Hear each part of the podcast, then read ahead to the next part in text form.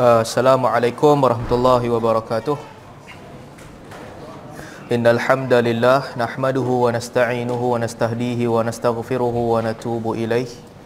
Wa na'udzu billahi min shururi anfusina wa sayyiati a'malina. May yahdihillahu fala mudilla lahu wa may yudlil fala hadiya lahu. Wa ashhadu an la ilaha illallah wahdahu la syarika lahu wa ashhadu anna Muhammadan 'abduhu wa rasuluhu. Allahumma salli ala Muhammad wa ala ali Muhammad kama sallaita ala ali Ibrahim innaka Hamidum Majid. Wa barik ala Muhammad wa ala ali Muhammad kama barakta ala ali Ibrahim innaka Hamidum Majid. Amma ba'd. Alhamdulillah kita jumpa lagi sekali lagi hari ini setelah setelah dua minggu lepas sesi yang terakhir. Tuan-tuan sebelum kita mula pengajian bab akidah ni saya suka nak mengingatkan diri saya dan kita sekalian. Uh, kita kita menghampiri Ramadan. Hmm, seminggu lagi kita akan masuk ke bulan Ramadan. Uh, walaupun benda ni selalu orang kongsi di mana-mana orang kongsi kita selalu dengar. Cuma saya juga nak kongsi benda yang sama. Uh, ini Ramadan ni peluang untuk kita sama-sama meningkatkan ibadah kepada Allah Subhanahu Wa Taala. Dengan apa-apa cara sahaja jadi mulalah dalam beberapa hari yang kita ada sebelum Ramadan ni kita boleh letakkan target sesuatu benda baru yang kita tak pernah buat lagi sebelum ni yang kita nak jadikan dia bermula pada Ramadan ini. Jadi cubalah kalau katakan sebelum ni kita kurang baca al-Quran, kita letakkan target Ramadan ni mungkin kita nak khatam al-Quran sekali. Kalaulah sebelum ni kita uh, tarawih kadang-kadang kita skip, kadang-kadang kita buat kita cuba jadikan kali ni letakkan target kita daripada awal untuk tarawih kita lengkapkan semua. Uh, kalaulah sebelum ni kita tarawih dah okey dah uh, kita cuba letakkan target baru melangkah setapak ke hadapan untuk jadikan qiyamul lail sebagai target kita dalam setiap malam. Contohnya yang penting nasihat untuk diri saya dan untuk kita sekalian letak satu tanda aras baru yang kita nak capai di bulan Ramadan ni. Agar apabila kita keluar daripada Ramadan nanti ada benda yang kita tinggalkan di Ramadan ini yang kita akan mungkin boleh bawa. Ataupun mungkin juga kita tak boleh bawa. Lepas ni kita kembali hidup macam biasa. Cuma dalam setahun sebulan ni kita jadikan peluang untuk ubah hidup kita sekurang-kurangnya sebulan. Jadi dengan ingatan itu untuk diri saya dan untuk kita sekalian daripada sekarang fikirkan apa yang kita nak buat Ramadan ni Kadang-kadang benda tu kecil. Kita nak mula sedekah satu hari 10 ringgit sebagai contoh, 10 rial. Kita sedekah setiap hari 10 rial, konsisten sebulan di bulan Ramadan.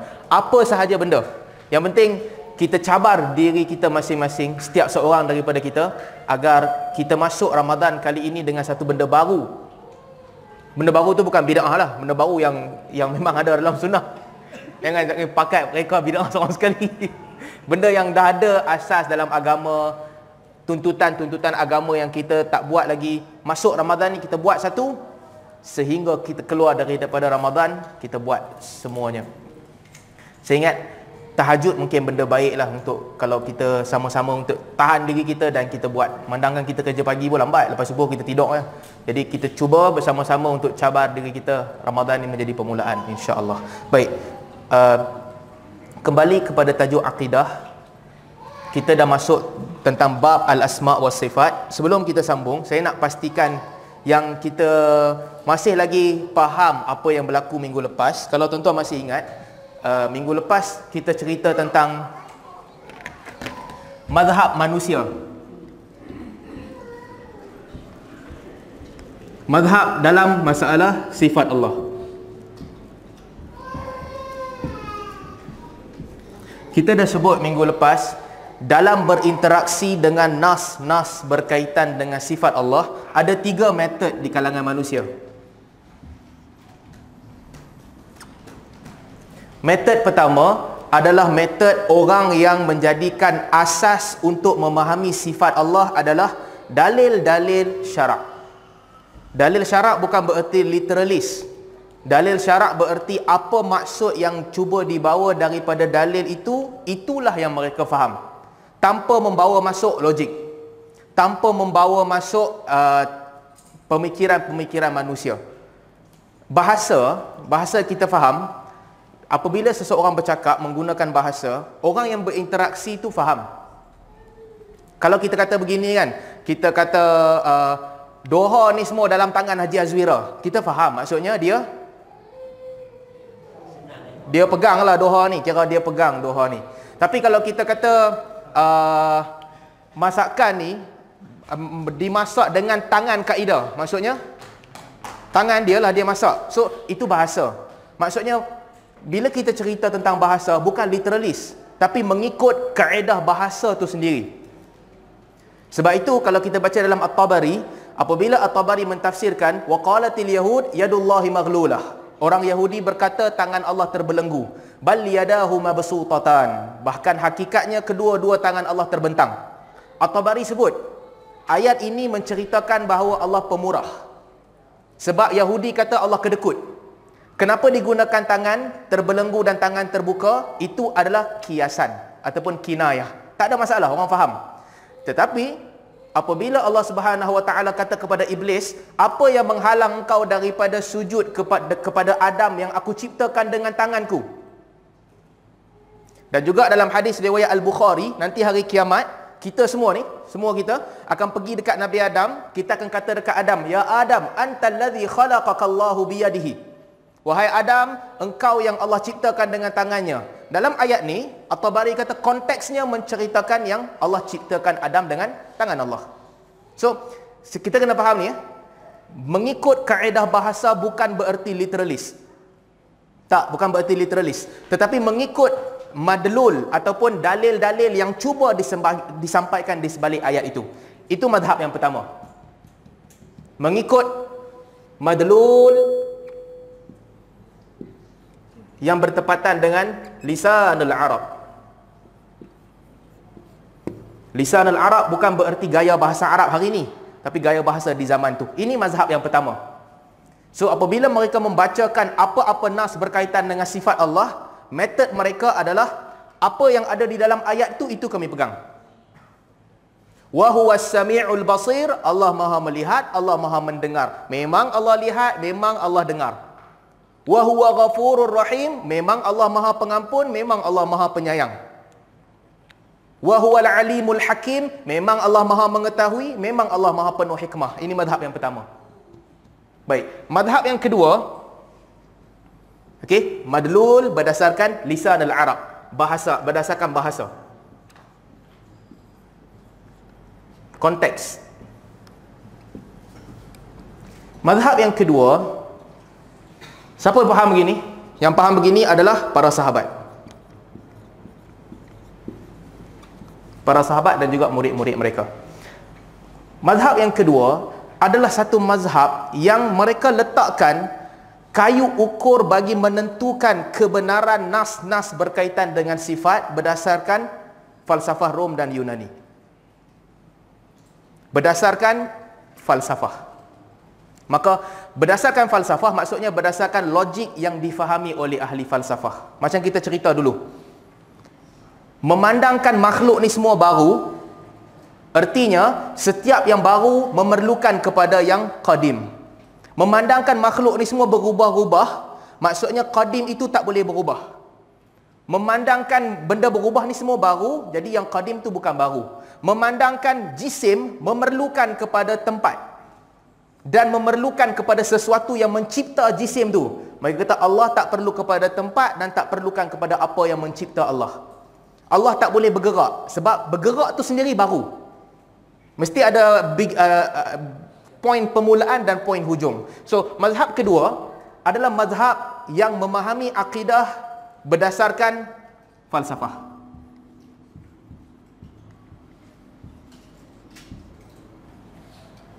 Okey, berdasarkan falsafah. Di kalangan mereka ada orang yang cuba untuk menyatukan nas dengan falsafah. Mereka cuba amalkan nas Al-Quran bagi satu dengan falsafah. Maksudnya, apa sahaja pendirian falsafah yang bercanggah dengan benda-benda yang betul-betul disebut dalam nas secara qat'i, mereka kritik falsafah. Tetapi kalau nas tidak qat'i ataupun ada banyak tafsiran, bercanggah dengan logik mereka pegang logik okey ini pendirian yang pertama kita katakan mazhab Asy'ariyah dan Maturidiyah. Dan Jahmiyah. Dan Mu'tazilah.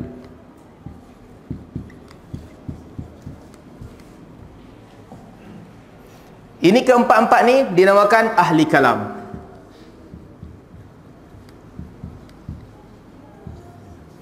Ahli kalam percaya dengan agama. Percaya dengan kewujudan Tuhan. Percaya bahawa Islam agama yang betul, Allah Tuhan yang Maha Esa. Tetapi mereka masuk ke dalam perbahasan falsafah. Ada di antara mereka yang sesat jauh. Contohnya Jahmiyah. Apa Jahmiyah kata? Jahmiyah kata Allah tak ada sifat. Sebab kalau Allah ada sifat, maksudnya Allah bukan Esa. Jadi segala sifat-sifat Allah Jahmiyah bantah. Jahmiyah kata Allah itu cukup sekadar hidup, cukup sekadar berkuasa, cukup sekadar mengetahui. Itu sahaja. Allah tak mendengar, Allah tak melihat, Allah tak kalam, tak ada apa-apa. Itu Jahmiyah. Membantah sifat. Mu'tazilah membantah sebahagian daripada sifat. Asy'ariyah dan Maturidiyah mereka mengisbatkan sifat bagi Allah Subhanahu wa taala. Mereka kata Allah mendengar, Allah melihat, Allah berbicara. Cuma itu semua sifat, bukannya perbuatan. Sebab kalau perbuatan artinya perbuatan mesti bermula dan mesti habis. Segala yang bermula dan habis artinya berubah-ubah. Metod ahli falsafah mengatakan Tuhan tak boleh berubah-ubah. So Asy'ariyah dengan Mu'tazilah kata ada sifat tetapi bukan perbuatan. Tuan-tuan kan masih ingat kan kita cerita minggu lepas tentang firman Allah. Wa kallamallahu Musa taklima. Allah berbicara dengan Musa. Ikut mazhab ni, macam mana mentafsirkan ayat tu? Allah berbicara dengan Musa. Apa yang Musa dengar? Kalamullah. Musa dengar kalamullah, Allah berbicara dengan Musa. Settle. Mazhab yang pertama. Akal tak ada masalah. Di sini ah, ada perdebatan yang besar. Jahmiyah dan Mu'tazilah mereka kata yang Musa dengar tu adalah makhluk yang Allah ciptakan. Bukan Allah. Makhluk yang Allah ciptakan itu yang didengar oleh Musa.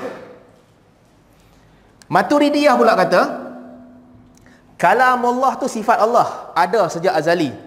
Tetapi yang didengar oleh Musa adalah satu makhluk yang menyampaikan kalamullah yang wujud sejak azali.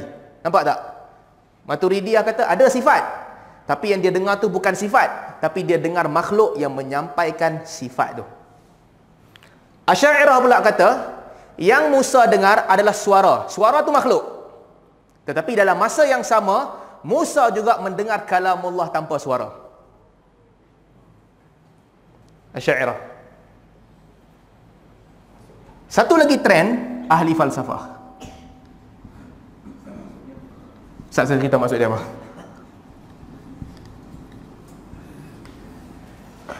Ahli falsafah beza dengan ahli kalam, ahli kalam memang dah percaya agama dah. Ahli falsafah dia tak percaya agama pun.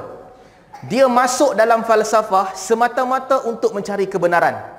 Kalau dijumpa, jumpalah. Kalau tak jumpa, tak jumpalah. Siapa tokoh falsafah dalam Islam? Al-Farabi, Ibn Sina, Ibn Rushd dan sebagainya. Ahli falsafah. So, pada ahli falsafah, Allah tak boleh ada sifat. Sebab kalau ada sifat, kalam sama macam makhluk. Jadi, samalah macam Jahmiyah dan juga Mu'tazilah. Tak boleh ada sifat. Jadi, ahli falsafah mengkritik Asy'ariyah Asy'ariyah kata Allah ada sifat. Kalam sifat Allah. Musa kala, betul Allah berbicara dengan Musa. Tetapi suara yang Musa dengar tu adalah makhluk. Dalam masa yang sama Musa mendengar kalam Allah juga tanpa suara. Ahli falsafah kritik. Ahli falsafah kata, kalau Musa dengar kalam Allah tanpa suara, itu bukan dengar namanya. Sebab tu ahli kalam dihentam kuat oleh ahli falsafah. Sebab ahli kalam cuba nak ikut trend logik. Ahli falsafah buktikan kamu tak logik. Contoh kan? Allah Subhanahu wa taala sebut innakum satarawna rabbakum kama tarawnal qamar. Kamu akan melihat Tuhan kamu sebagaimana kamu melihat bulan di malam penuh bulan. Di malam bulan penuh. Nanti di akhirat kamu akan melihat Tuhan kamu pada malam yang sebagaimana kamu lihat bulan penuh. Begitulah clearnya kamu akan melihat Tuhan kamu. Baik. Mazhab yang pertama. Macam mana tafsir? Macam mana betul kamu boleh lihat clear begitulah kamu akan lihat Tuhan kamu. Itu je. Maksudnya kamu akan lihat betul-betul lihat Tuhan kamu. Asy'ariyah dan Maturidiyah, apa Asy'ariyah kata?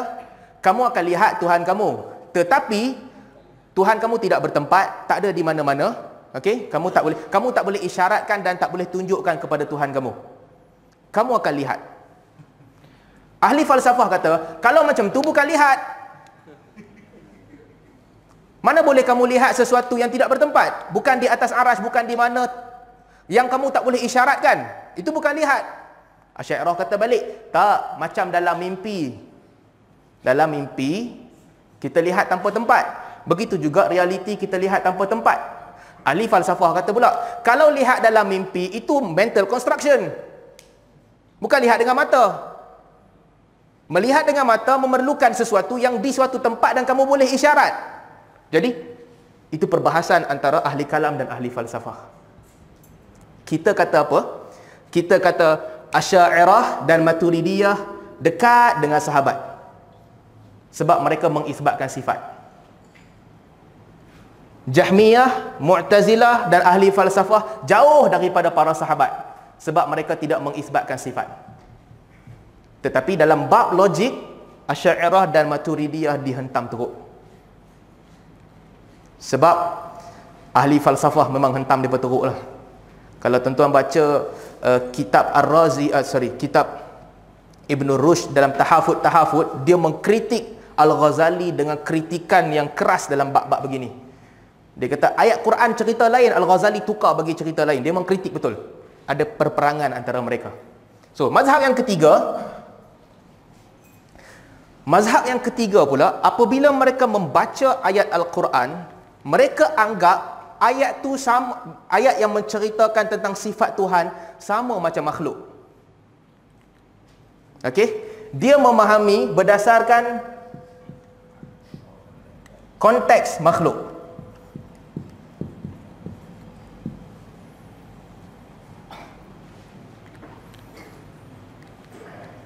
Bila Allah kata Allah menciptakan Adam dengan tangan Allah, dia membayangkan bahawa tangan itu sama seperti tangan makhluk. Apabila Allah katakan Allah berbicara dengan Musa, dia membayangkan yang kalamullah sama seperti kalam makhluk yang orang dengar, bahasa makhluk yang seperti biasa, suara makhluk yang biasa. Ini madhab yang ketiga. Dinamakan musyabbihah. Yang samakan Allah dengan makhluk. Okey, musyabbihah.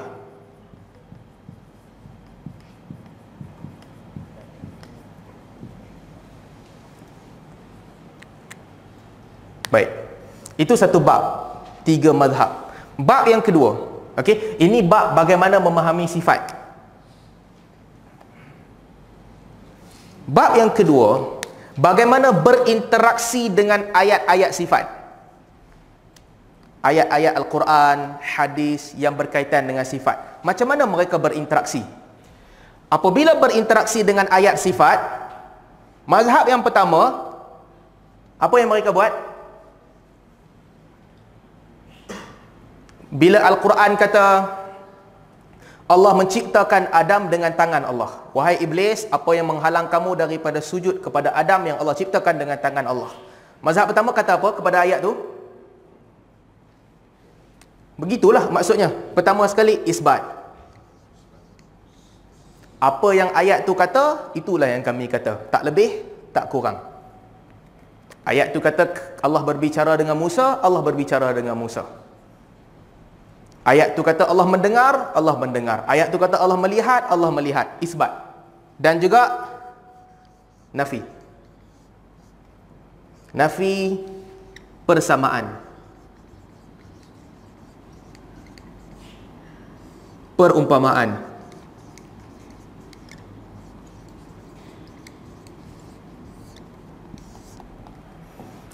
Macam mana kalamullah kami tak tahu. Apa perumpamaan kepada kalamullah kami tak tahu. Ini mazhab yang pertama.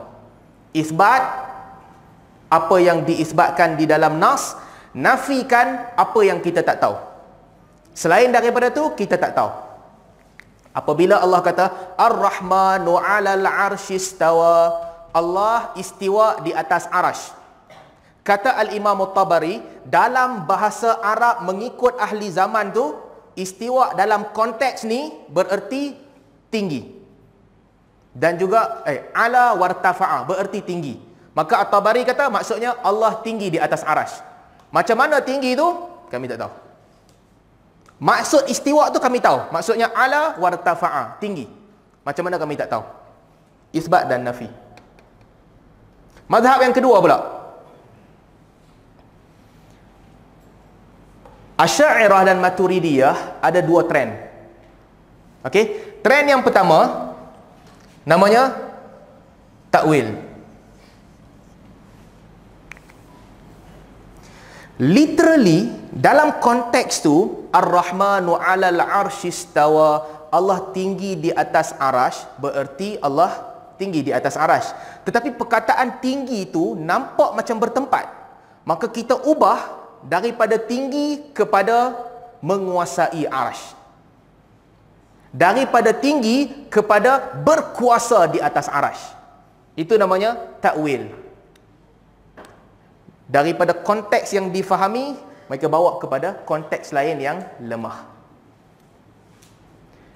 Apa yang menghalang kamu daripada sujud kepada Adam yang aku ciptakan dengan tanganku? Mazhab takwil apa mereka kata? Tangan di situ bererti kuasa.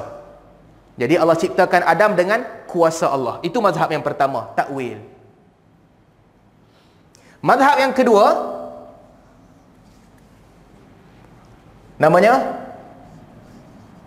tafwid.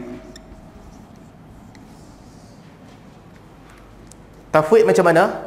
Memandangkan ayat tu kalau kita faham secara literal kita macam samakan Allah dengan makhluk. Kalau kita takwil, maksudnya kita lari daripada konteks ayat. Jadi mereka pergi kepada pilihan tafwid. Tak faham. Tinggalkan ayat tu macam tu. Maksudnya wahai iblis, apa yang menghalang engkau daripada sujud kepada Adam yang aku ciptakan dengan dot dot dot. Tak tahu. Allah dot dot dot di atas arash. Istiwa tak tahu apa tu istiwa. Allah berbicara dengan Musa. Allah dot dot dot dengan Musa. Apa tu kita tak tahu. Ini madhab yang kedua. Mereka kata Lafaz begitu, sebut lafaz tu sahaja. Maksudnya kita tak tahu. Sebab kalau kita lari daripada maksud asal, jadi takwil. Kalau kita isbat maksud asal, sama macam makhluk pula. Maka mereka buat madhab tafwid. Baik. Ahli falsafah Bagaimana ahli falsafah berinteraksi dengan ayat? Ingat lagi tak? Apa ahli falsafah kata? Dia kata apa? Hmm? Untuk? Baik, okey. Okey. Ahli falsafah, okey. Okey, betul. Ahli falsafah kata Al-Quran, Taurat, Zabur, Injil, semua suhuf-suhuf para rasul dan para nabi tak boleh ditakwil dan tak boleh ditafwid. Memang bererti maksud ni. Tetapi ahli falsafah kata realiti sebenarnya bukan ini. Maksudnya ahli falsafah kata ilmu akidah tak ada dalam Quran, tak ada dalam Taurat, tak ada dalam Zabur, tak ada dalam Injil. Ilmu akidah ada dalam logik. Segala yang disampaikan di dalam ayat tu ahli falsafah kata sekadar untuk menenangkan akal orang-orang Ibrani, orang-orang Serani dan orang-orang Arab jahiliyah. Akal kamu setakat tu, ini ayat sesuai dengan akal kamu. Tetapi untuk faham realiti sebenar akidah, ilmu tu tak ada dalam Quran, Taurat, Zabur dan Injil. Dia ada dalam kepala Aristotle dan Plato. Betul? Itu pandangan ahli falsafah.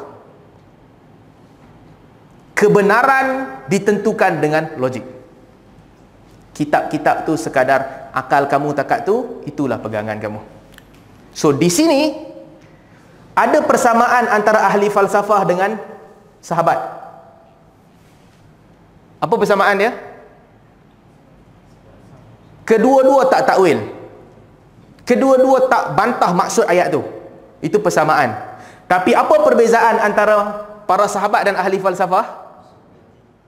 Para sahabat menganggap Al-Quran mengandungi ilmu.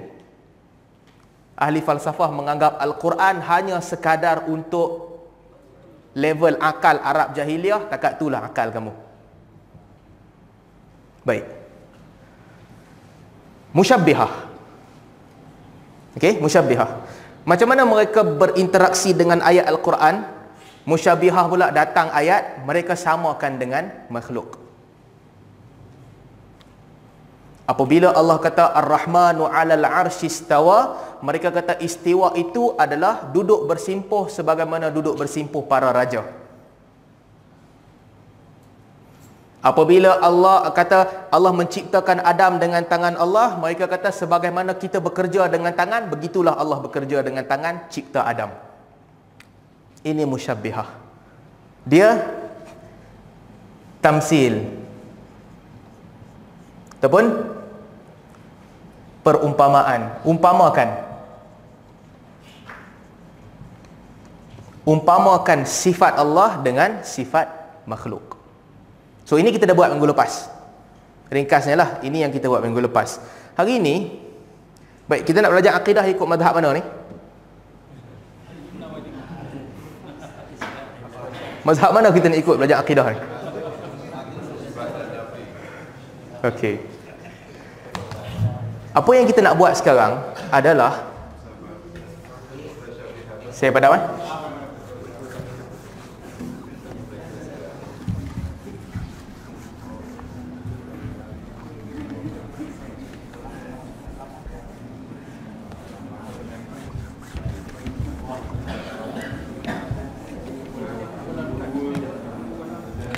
Memahami ayat-ayat sifat Allah berdasarkan pemahaman para sahabat.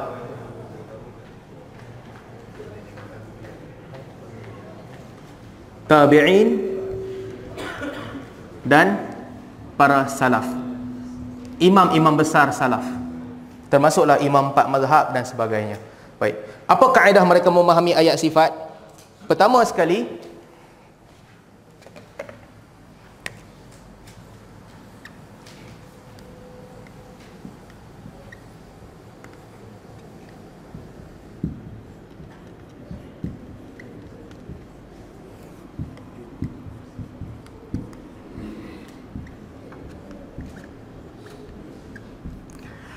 Okey, kaedah yang pertama. Apa sahaja yang disifatkan oleh Allah Subhanahu Wa Taala terhadap dirinya, zatnya dan apa sahaja yang disifatkan oleh para rasul terhadap Allah Subhanahu Wa Taala itulah sifat-sifat dan nama-nama Allah. Ini kaedah yang pertama. So bila kita baca Al-Quran, apa sahaja sifat yang disandarkan kepada Allah itu sifat Allah. Huwallahu alladhi la ilaha illa huwa alimul ghaibi wasyahadah Huwa rahmanur rahim Dialah Allah. Tidak ada Tuhan melainkan dia Yang mengetahui perkara yang tersembunyi dan perkara yang nyata. Dia yang maha penyayang eh, Pengasih lagi maha penyayang. Maksudnya sifat Allah Mengetahui yang nyata dan yang tersembunyi. Maha pengasih, maha penyayang La ilaha il la ilaha illallah wal malikul القدوس salamul mu'minul muhaiminul azizul jabbarul mutakabbir. Tidak ada Tuhan melainkan Allah. La ilaha illallah war la ilaha illallah war.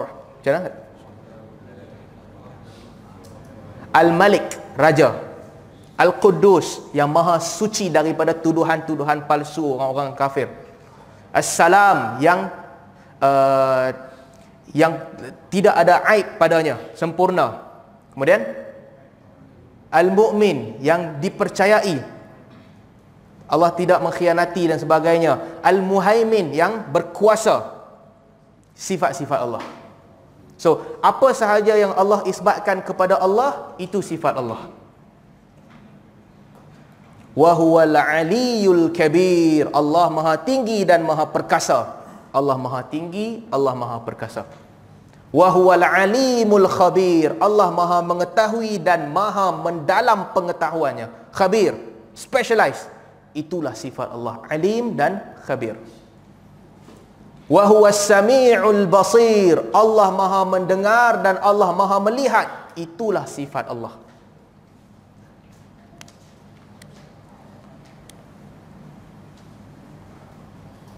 Allah uh, Al-Khaliq sifat Allah. Al-Musawwir yang menjadikan kamu dalam bentuk-bentuk sifat Allah.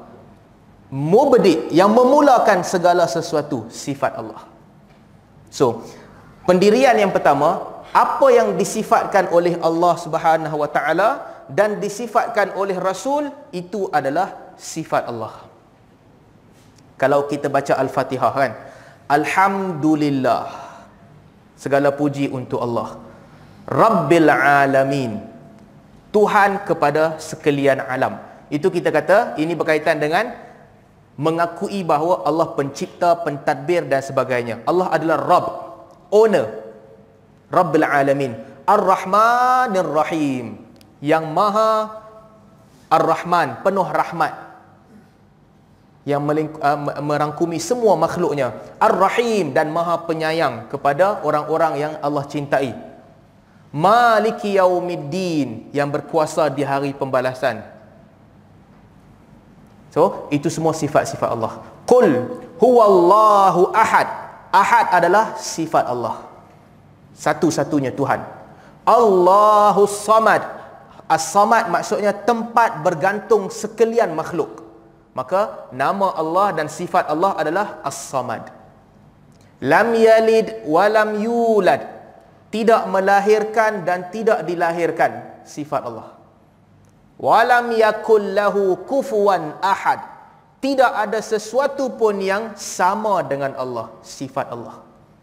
Jadi tuan-tuan, prinsip pertama ahli sunnah wal jamaah adalah bila kita baca Al-Quran, bila kita baca sunnah, apa sahaja yang Allah kata itu sifat Allah, itu sifat Allah.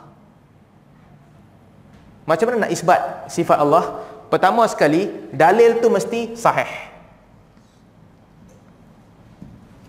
Yang kedua, lafaz itu mesti sarih.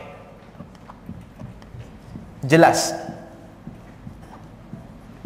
Lafaz itu mesti jelas menunjukkan sifat Allah. Dalil tu mesti sahih. Saya bagi contoh.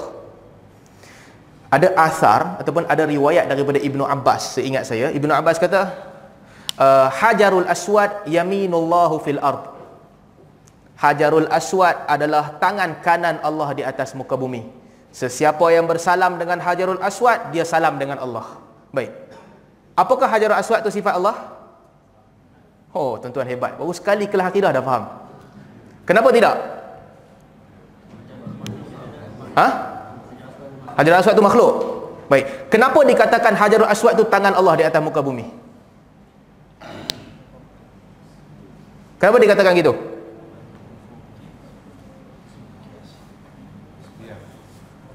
Dah faham. Itulah cerita dia. Kerana perumpamaan. Kerana itu sekadar perumpamaan. Begitulah akidah. Senang je. So kita kata, ya dalam ayat tu sebut Hajarul Aswad adalah tangan Allah di atas muka bumi. Apakah Hajarul Aswad tu sifat Allah? Tidak. Kerana itu perumpamaan. Benda yang diumpamakan dengan benda yang diumpamakan dengannya semestinya dua benda berbeza. Maka atas dasar tu itu bukan sifat Allah. Dalil mesti sarih, jelas. Contoh kan? Contoh lagi satu. Dalam hadis Nabi sallallahu alaihi wasallam sebut marid maridtu falam ta'udni. Nanti hari kiamat Allah akan kata kepada hamba Allah, aku sakit. Kenapa kamu tak ziarah aku? Hamba Allah akan kata, macam mana aku nak ziarah engkau sedangkan engkau Tuhan? Allah akan kata, engkau tahu hamba aku sakit. Kalau engkau menziarahi dia, nescaya engkau akan mendapati aku berada di sisinya. Baik, adakah sakit sifat Allah? Kenapa tidak? Sifat yang lemah. Dan ayat tu bukan cerita pasal sifat. Ayat tu cerita tentang perumpamaan majaz. Bila perumpamaan yang disebut bukan maksudnya. So ini dua kaedah. Dalil mesti sahih lafaz mesti sarih. Ada khilaf tak dalam bab ni? Ada khilaf Allah sebut dalam Quran yauma yukshafu an saqin wa yud'auna ila sujudi fala yastati'un.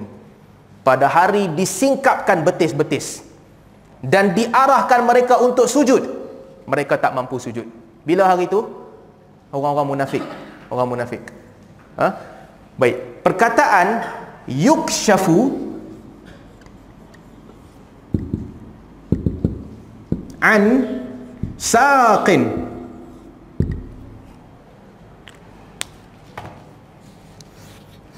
kita, kalau kita bahasa Melayu saya, saya nak bagi faham. Apa kita nama ni? Sinting lengan kan? Contoh ayat gini. Uh, dia ni cakap je pandai. Pada hari semua orang sinting lengan dia balik rumah sembunyi. Apa maksud sinting lengan kat situ? Standby nak gaduh kan? Ok baca cantik so kita faham. Konteksnya kita faham. Di sini ada khilaf di antara sahabat gaya bahasa Arab di zaman tu yukshafu an saqin didedahkan betis bermaksud akan berlaku satu peristiwa yang besar. Maksudnya semua orang dedahkan betis untuk lari. Angkat kain lipat standby nak lari. Yukshafu an saqin. So itu konteks. Kata Ibnu Abbas yukshafu an saqin artinya ketika peristiwa besar akan berlaku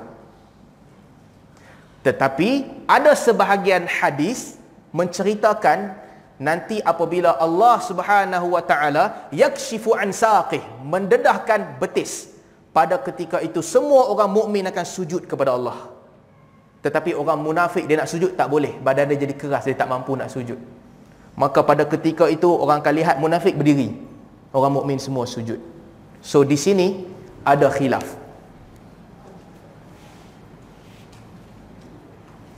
Sebahagian sahabat kata yukshafu an saqin adalah perumpamaan peristiwa besar. Sebahagian sahabat lagi kata yukshafu an saqin bererti Allah Subhanahu wa taala apabila manusia melihat betis Allah Subhanahu wa taala orang munafik tak boleh sujud. Tapi mengikut madhab para salaf Allah kata saq kita pun kata saq. Macam mana kita tak mau ambil tahu. Itu bukan urusan kita. So ada khilaf. Sarih ataupun tidak ada khilaf. So, ini prinsip yang pertama. Takat ni boleh faham tak? Boleh ya? Okey.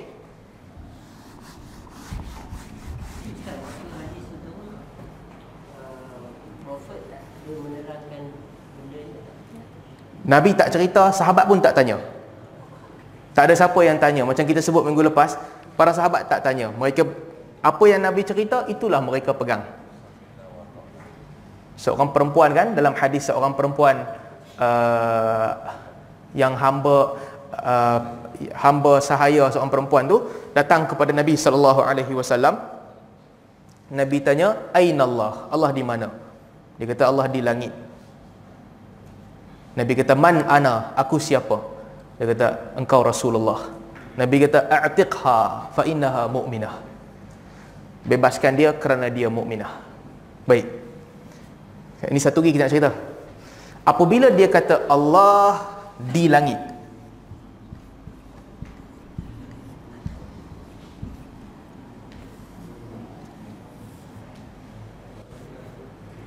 Mazhab yang pertama tadi. Mazhab yang pertama eh. Apa mereka kata nak tafsirkan hadis ni?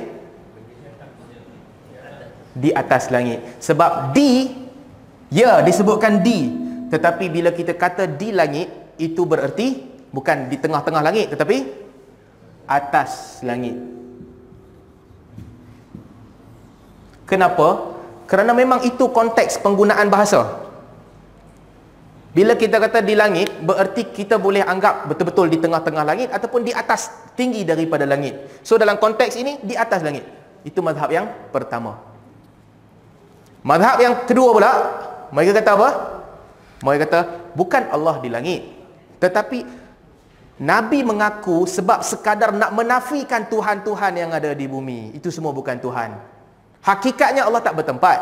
Tetapi nak kata di langit sebab sekadar menafikan Tuhan-Tuhan yang ada di bumi. Di langit maksudnya nafikan berhala-berhala. Ini madhab yang kedua. Iaitu kita namakan madhab takwil.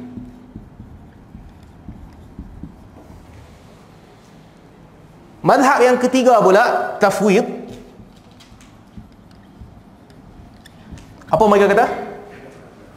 Ha? Tak tahu? Tak tahu? Ayat tu kata Allah di langit, langit kami tak tahu. Itu je. Itu tafwid. Mazhab? Tak tahu. Ini mazhab yang ketiga. Mazhab yang keempat pula, apa mereka kata? Mereka kata hadis ni tak valid. Tak boleh. Mustahil ada hadis macam ni sebab bercanggah dengan akal. Mazhab yang keempat.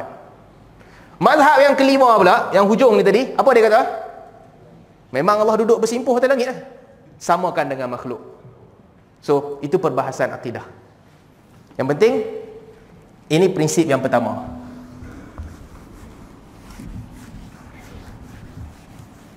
Setahun kita belajar akidah kan, baru sampai asma' wa sifat. Prinsip yang kedua, belajar akidah,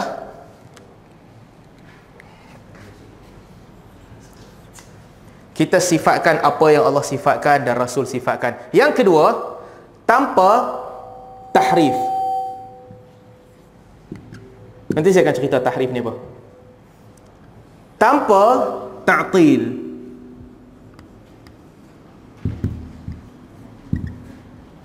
Tanpa takyif. Tanpa tamthil.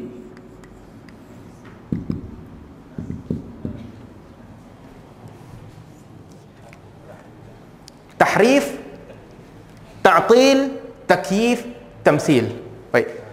Prinsip yang kedua apabila kita beriman dengan sifat tanpa tahrif. Apa maksud tahrif? Tahrif maksudnya pesongkan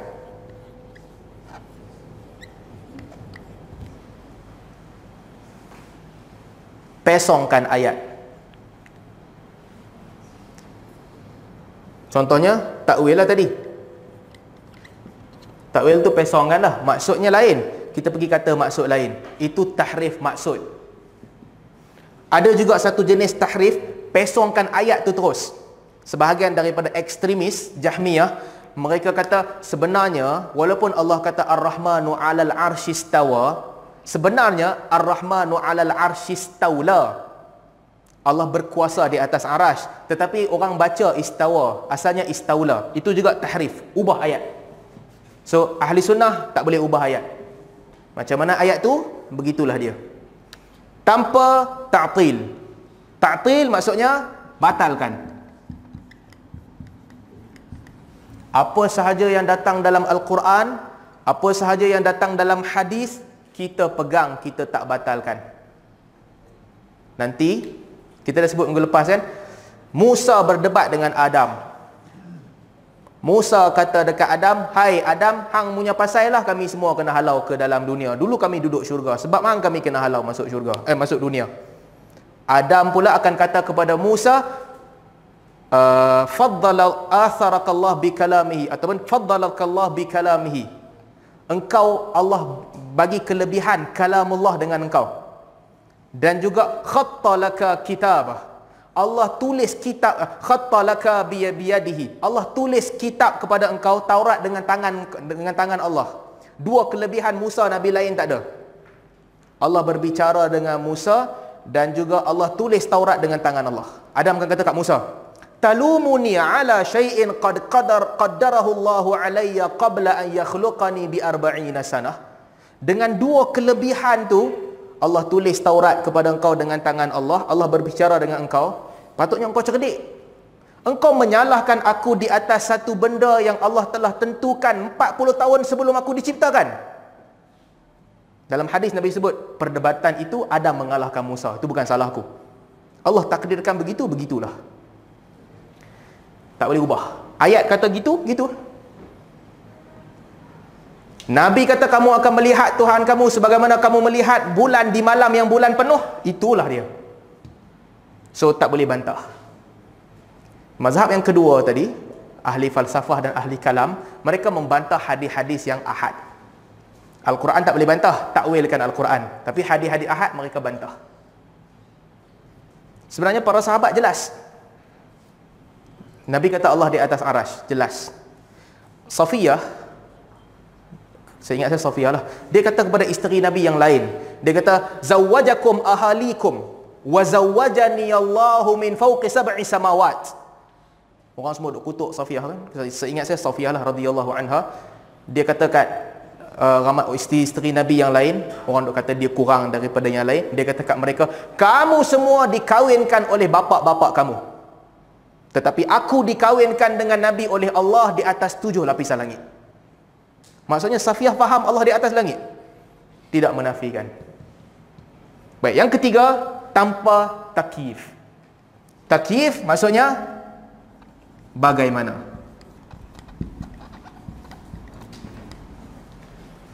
Jangan tanya bagaimana. Jangan tanya bagaimana Allah ciptakan Adam dengan tangan Allah. Jangan tanya bagaimana Allah beristiwa di atas arash. Jangan tanya bagaimana tentang sifat-sifat Allah.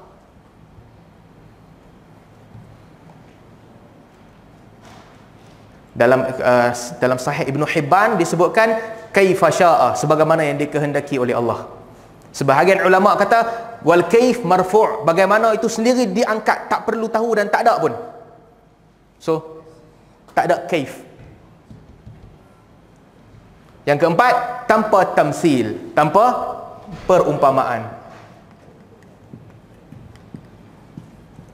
Tak sama dengan makhluk. Allah berbicara dengan Musa bukan sama seperti makhluk berbicara. So, ini prinsip yang kedua. Tanpa takif dan tanpa tamsil, kedua-dua ni berdasarkan firman Allah, laisa kamithlihi syai'un tanpa tahrif dan tanpa ta'til sebagaimana Allah sebut. Laisa kamitslihi syai'un wa huwas samiul basir.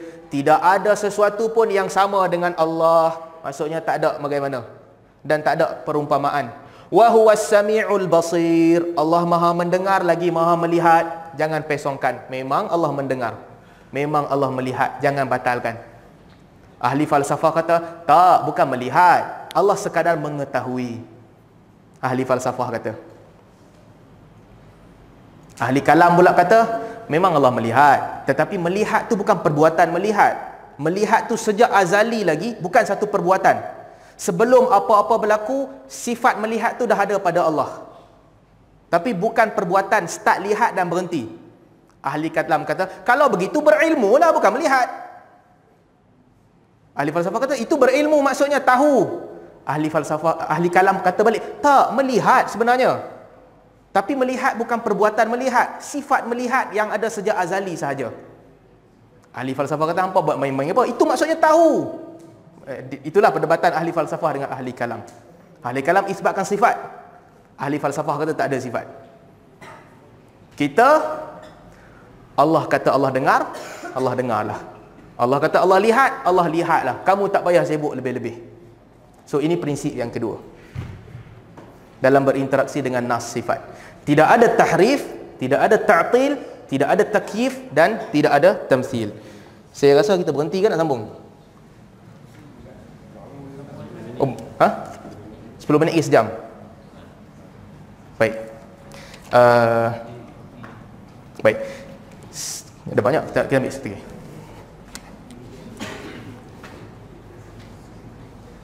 Yang ketiga.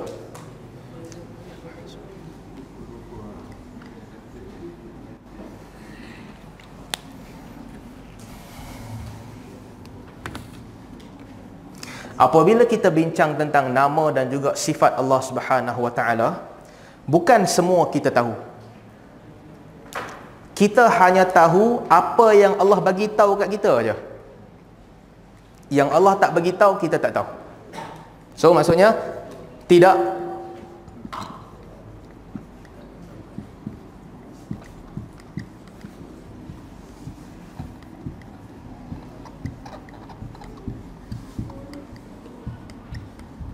tidak terhad dengan pengetahuan kita.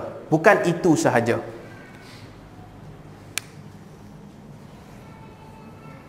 Ada nama-nama Allah yang Allah bagi tahu kepada makhluk. Ada nama-nama Allah yang Allah tak bagi tahu dan makhluk pun tak tahu.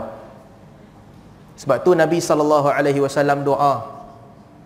Allahumma inni as'aluka bi kulli ismin huwa laka.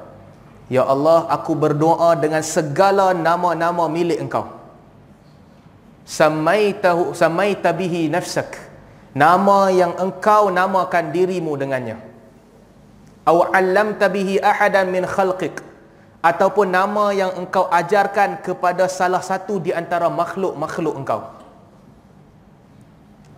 Anzalta fi kitabik ataupun nama yang engkau turunkan di dalam salah satu daripada kitab-kitab engkau. Aw ista'tharta bihi fil ilmil ghaibi indaka ataupun nama-nama yang engkau simpan di dalam ilmu ghaib yang hanya engkau tahu. Maksudnya ada nama Allah yang ada dalam kitab. Ada nama Allah yang Allah ajarkan para makhluk. Allah ajarkan Jibril Allah ajarkan Mikail. Kan Jibril datang baca ruqyah kepada Nabi. Bismillahi arqika min kulli syai'in yu'dhika. Allah ajarkan sebahagian makhluk. Allah ajarkan para nabi. Ada nama yang Allah turunkan di dalam kitab-kitab. Taurat, Zabur, Injil, Quran. Cuma Taurat, Zabur, Injil kita tak boleh pastikan kebenaran dia sebab mungkin dah diubah. Ataupun ada nama-nama Allah yang tak ada makhluk pun tahu. Allah sahaja yang tahu. Dalam hadis ada satu doa lagi yang Nabi sallallahu alaihi wasallam ajar, Allahumma inni a'udzu bi ridhaka min sakhatika wa bi mu'afatika min 'uqubatika wa bika minka la uhsi 'alaika sana'an anta kama athnaita 'ala nafsik ya Allah aku berlindung dengan keredaanmu daripada kemurkaanmu aku berlindung dengan pengampunanmu daripada hukumanmu. Aku berlindung denganmu daripadamu. Aku tak boleh memuji engkau ya Allah sebagaimana engkau puji diri engkau sendiri. Maksudnya ada nama-nama Allah yang kita pun tak tahu. Apabila Imam Nawawi rahimahullah mentafsirkan hadis lillahi tis'ata wa tis'ina isman Allah ada 99 nama. 100 kurang sesiapa yang memanggil Allah dengan nama-nama itu maka Allah akan mustajabkan dia kata Imam Nawawi bukan maksudnya semua itu sahaja nama Allah itu yang kita tahu jadi yang kita tak tahu kita tak boleh kata betul, tak boleh kata salah. Kita tak tahu. Yang kita tahu, kita isbatkan. Baik, ini prinsip yang ketiga. Saya nak ambil last yang keempat, lepas tu kita sambung lain kali. Saya ingat pergi dua tiga kali mungkin boleh habis lah. Yang keempat, ada nama-nama Allah dan sifat-sifat Allah yang bersifat tauqifiyah. Nanti saya cerita ni apa dia. Ada nama-nama Allah yang bersifat taufiqiyah.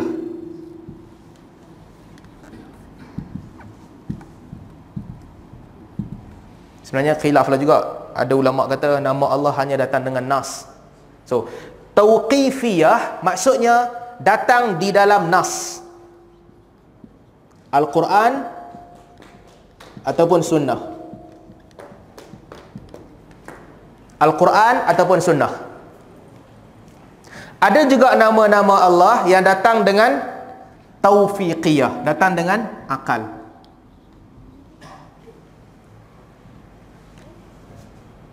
sebahagian ulama kata yang akal tentukan mesti balik kepada Al-Quran dan sunnah Al-Quran sunnah jelaslah apa yang disebut dalam Al-Quran dengan sunnah baik apa yang datang dengan akal macam kita sebut tu Mu'tazilah contoh eh ini trend Mu'tazilah Mu'tazilah kata tidaklah kita tahu kebenaran para nabi melainkan dengan mukjizat. Abu Husain Al-Basri, tokoh besar Mu'tazilah. Dia kata macam mana orang biasa nak kenal kebenaran nabi dengan mukjizat? Tidaklah kita tahu mukjizat tu mukjizat melainkan dia mesti hebat daripada benda lain. Kalau mukjizat sama dengan ahli sihir, apa guna mukjizat? Tidaklah mukjizat itu jadi hebat daripada benda lain melainkan dia mesti datang daripada sumber yang hebat. Tidaklah sumber itu menjadi hebat melainkan sumber itu mestilah bebas daripada kesalahan. Tidaklah bebas daripada kesalahan melainkan dia mesti satu pertama hidup hai. Yang kedua, qadir, berkuasa. Yang ketiga, alim, berilmu. Hai, qadir, alim. Mestilah kuasa itu hidup. Kuasa itu berkuasa dan kuasa itu berilmu. Dia tahu yang baik dan dia tahu yang buruk. Maka dengan data itu, logik, reasoning bagi tahu kita Allah mesti hai. Allah mesti alimun, berilmu. Allah mesti qadirun, berkuasa. Tapi dalil juga sebut sifat-sifat tu. Hai alim qadir. Perkataan wujud. Dalam sifat 20 kan. First kali wujud. Kalau kita tengok nas, nas Al-Quran, nas sunnah, Nabi tak pernah pergi cakap ke orang yang Allah wujud. Nabi tak pergi kepada Quraisy bagi tahu, wahai Quraisy, Tuhan tu wujud sebenarnya. Tak ada. Apa Nabi kata? Nabi cuma kata, la ilaha illallah. Semua Tuhan lain tak boleh disembah. Tak ada melainkan Allah. So, walaupun Nabi tak sebut Allah wujud, tetapi wujud tu sifat Allah. Sebab kalau kita duk cerita Allah hidup, Allah berkuasa, mestilah Allah wujud. Maka sifat wujud ni datang dengan akal kita bagi tahu Allah wujud. Qidam. Qidam Allah sebut dalam dalam dalam Al-Quran Allah sebut uh, huwal awwal wal akhiru wal zahiru wal batin. Allah yang paling awal dan yang terakhir. Dan itu dalil. Akal juga bagi tahu kita mestilah Tuhan itu tidak ada permulaan padanya. Kalau Tuhan ada permulaan maksudnya dia bukan Tuhan. Maksud qidam. Akal kita bagi tahu Allah bersifat dengan sifat qidam. Baqa juga sama. Wujud qidam baqa mukhalafatuhu lil hawadith itu datang dengan nas. Laisa kamitslihi syai'un. Dan akal juga bagi tahu Tuhan tak boleh sama dengan selain daripada dia. Kalau dia sama dia bukan Tuhan. Qiyamuhu bi nafsihi. Datang dari mana? Mana dalil qiyamuhu bi nafsihi? Qiyamuhu bi nafsihi ni maksudnya dia berdiri sendiri, tak perlu kepada makhluk. Datang dari mana? Hah? Apa dalil qiyamuhu bi nafsih? Allahus Samad. Allah menjadi tempat bergantung segala makhluk dan Allah tak perlukan kepada makhluk. Daripada Allahus Samad qiyamuhu bi nafsihi. Dalil. Dan juga akal bagi tahu kita juga bahawa Tuhan mestilah tak bergantung kepada makhluk. Kalau Tuhan memerlukan kepada benda lain, maksudnya dia bukan Tuhan. Qiyamuhu bi nafsihi. Lagi? Allah wujud qidam baqa qiyamuhu bi nafsihi wahdaniyah. Wahdaniyah satulah, Tuhan satu. Qudrah. Qadir disebutkan dalam nas. Kan? Sehinggalah akhirnya. Jadi untuk mengetahui sifat Allah, kita perlukan nas. Dan akal juga bagi tahu sifat-sifat Allah. Tetapi akal sahaja tak cukup. Akal sahaja kita tak tahu sifat Allah kalam ke tidak. Kita tahu Allah bersifat dengan kalam berdasarkan Nas bagi tahu wa kallamallahu Musa taklima. Kita tak tahu Allah melihat ke tidak, tapi nas bagi tahu kita wa huwas samiul basir. So ini prinsip dalam akidah. Kita memahami sifat Allah dengan apa yang datang di dalam nas dan juga ada sebahagiannya akal kita mesti mengakui itu sifat bagi Tuhan. So saya ingat kita berhenti setakat ni dulu untuk hari ni. Hari ni ringan sikit ke lagi bertambah berat? Ringan sikit kan? Kita patut minggu lepas kita start guna whiteboard dah. Ha? Ha, jadi kita boleh nampak. So, saya, saya berhenti setakat ni dulu. Kalau ada soalan, kita buka soalan sikit insyaAllah. Okey, Ustaz. Uh, Alhamdulillah. bagus sebenarnya ada whiteboard senang sikit dah faham. Jadi saya nak tanya sikit Ustaz. Antara mazhab yang satu tadi, tadi mazhab Suria yang tadi dengan salah eh, dengan akidah Tahawiyah, ada tak perbezaan antara kedua? Uh, akidah yang ditulis oleh Al-Imam Al-Tahawi ada dua tafsiran ulama. Ulama-ulama salaf mereka mentafsirkan akidah Tahawi dengan Allah mengisbatkan uh, isbat sifat bagi Allah Subhanahu Wa Taala, isbat. Tetapi tokoh-tokoh Asy'ariyah mereka mentafsirkan akidah Tahawi dengan maksud tafwid. So, kitab akidah Tahawiyah itu sendiri berlaku perdebatan di antara dua mazhab. Salafi kata ni akidah kami. Asy'ariyah kata tak, yang ni akidah kami. Sebab di antara isbat dan tafwid susah nak bezakan. Isbat maksudnya kita isbatkan sifat Allah tetapi lepas tu kita cuma tak kita serahkan lebih daripada tu. Kita isbatkan sifat bagi Allah. Itu akidah salaf. Tetapi tafwid pula dia serahkan terus. Ayat sebut begitu, kita sebut begitulah. Maksudnya kita tak tahu. So Asy'ariyah kata akidah tahawiyah ni sebenarnya ikut mazhab dia tafwid. Salafi pula kata tak, akidah tahawiyah ni ikut mazhab tafwid. Ikut mazhab isbat sifat Allah, menafikan kaifiat. So di sana terdapat perbezaan pandangan di antara dua mazhab. Imam Abdul Hasan Al-Ash'ari sendiri, dia sendiri dalam kitab Al-Ibanah uh, Abdul Hasan Al-Ash'ari apabila dia bahaskan tentang tangan Allah Subhanahu Wa Taala, Apabila Abu Hasan Al-Sy'ari sebut, seingat saya dia sebut kedua-dua tangan Allah adalah kanan berdasarkan hadis. Dia dikritik oleh Ibn Hazmin. Ibn Hazmin ni pengikut mazhab tafwid. Okey, mazhab tafwid yang serahkan kepada Allah. Ibn Hazmin kata perkataan Abu Hasan Al-Asy'ari ni menjadikan dia termasuk dalam mujassimah. Sebab dia isbatkan sifat bagi Allah. Sebab mazhab tafwid tak boleh isbat. Bila tak boleh isbat, dia tak boleh kata kanan ke kiri, dia berhenti setakat apa yang ada dalam Quran sahaja. Saya tak nak cerita bab tu secara panjang lebar sebab itu perbahasan ilmiah lah. Uh, mungkin kalau kita bila bersembang kita boleh panjangkan. Cuma ringkasnya, ada perbezaan tentang kitab Aqidah Tahawiyah. Sebab semua pakai Aqidah Tahawiyah. Wallahu a'lam.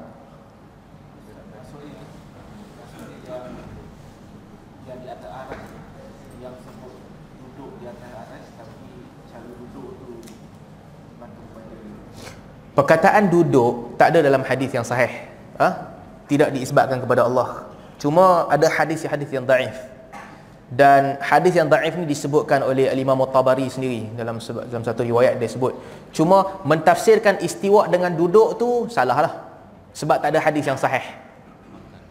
Yang ada hanyalah perkataan Abu Aliyah dan juga Qatadah saya ingat saya dan juga uh, Ibnu Abbas sebahagian sahabat dan tabi'in mereka mengatakan bahawa istawa bererti ala wartafa'a tinggi tinggi di atas makhluk itu ada Imam Bukhari juga sebut benda yang sama apabila Imam Bukhari datangkan ayat uh, Ar-Rahmanu 'alal 'arsy istawa di bawah tu dia kata wa qala Abu Aliyah kata Abu Aliyah maksudnya irtafa'a tinggi itu ada So saya kata yang paling tepat nak mentafsirkan istawa tinggi.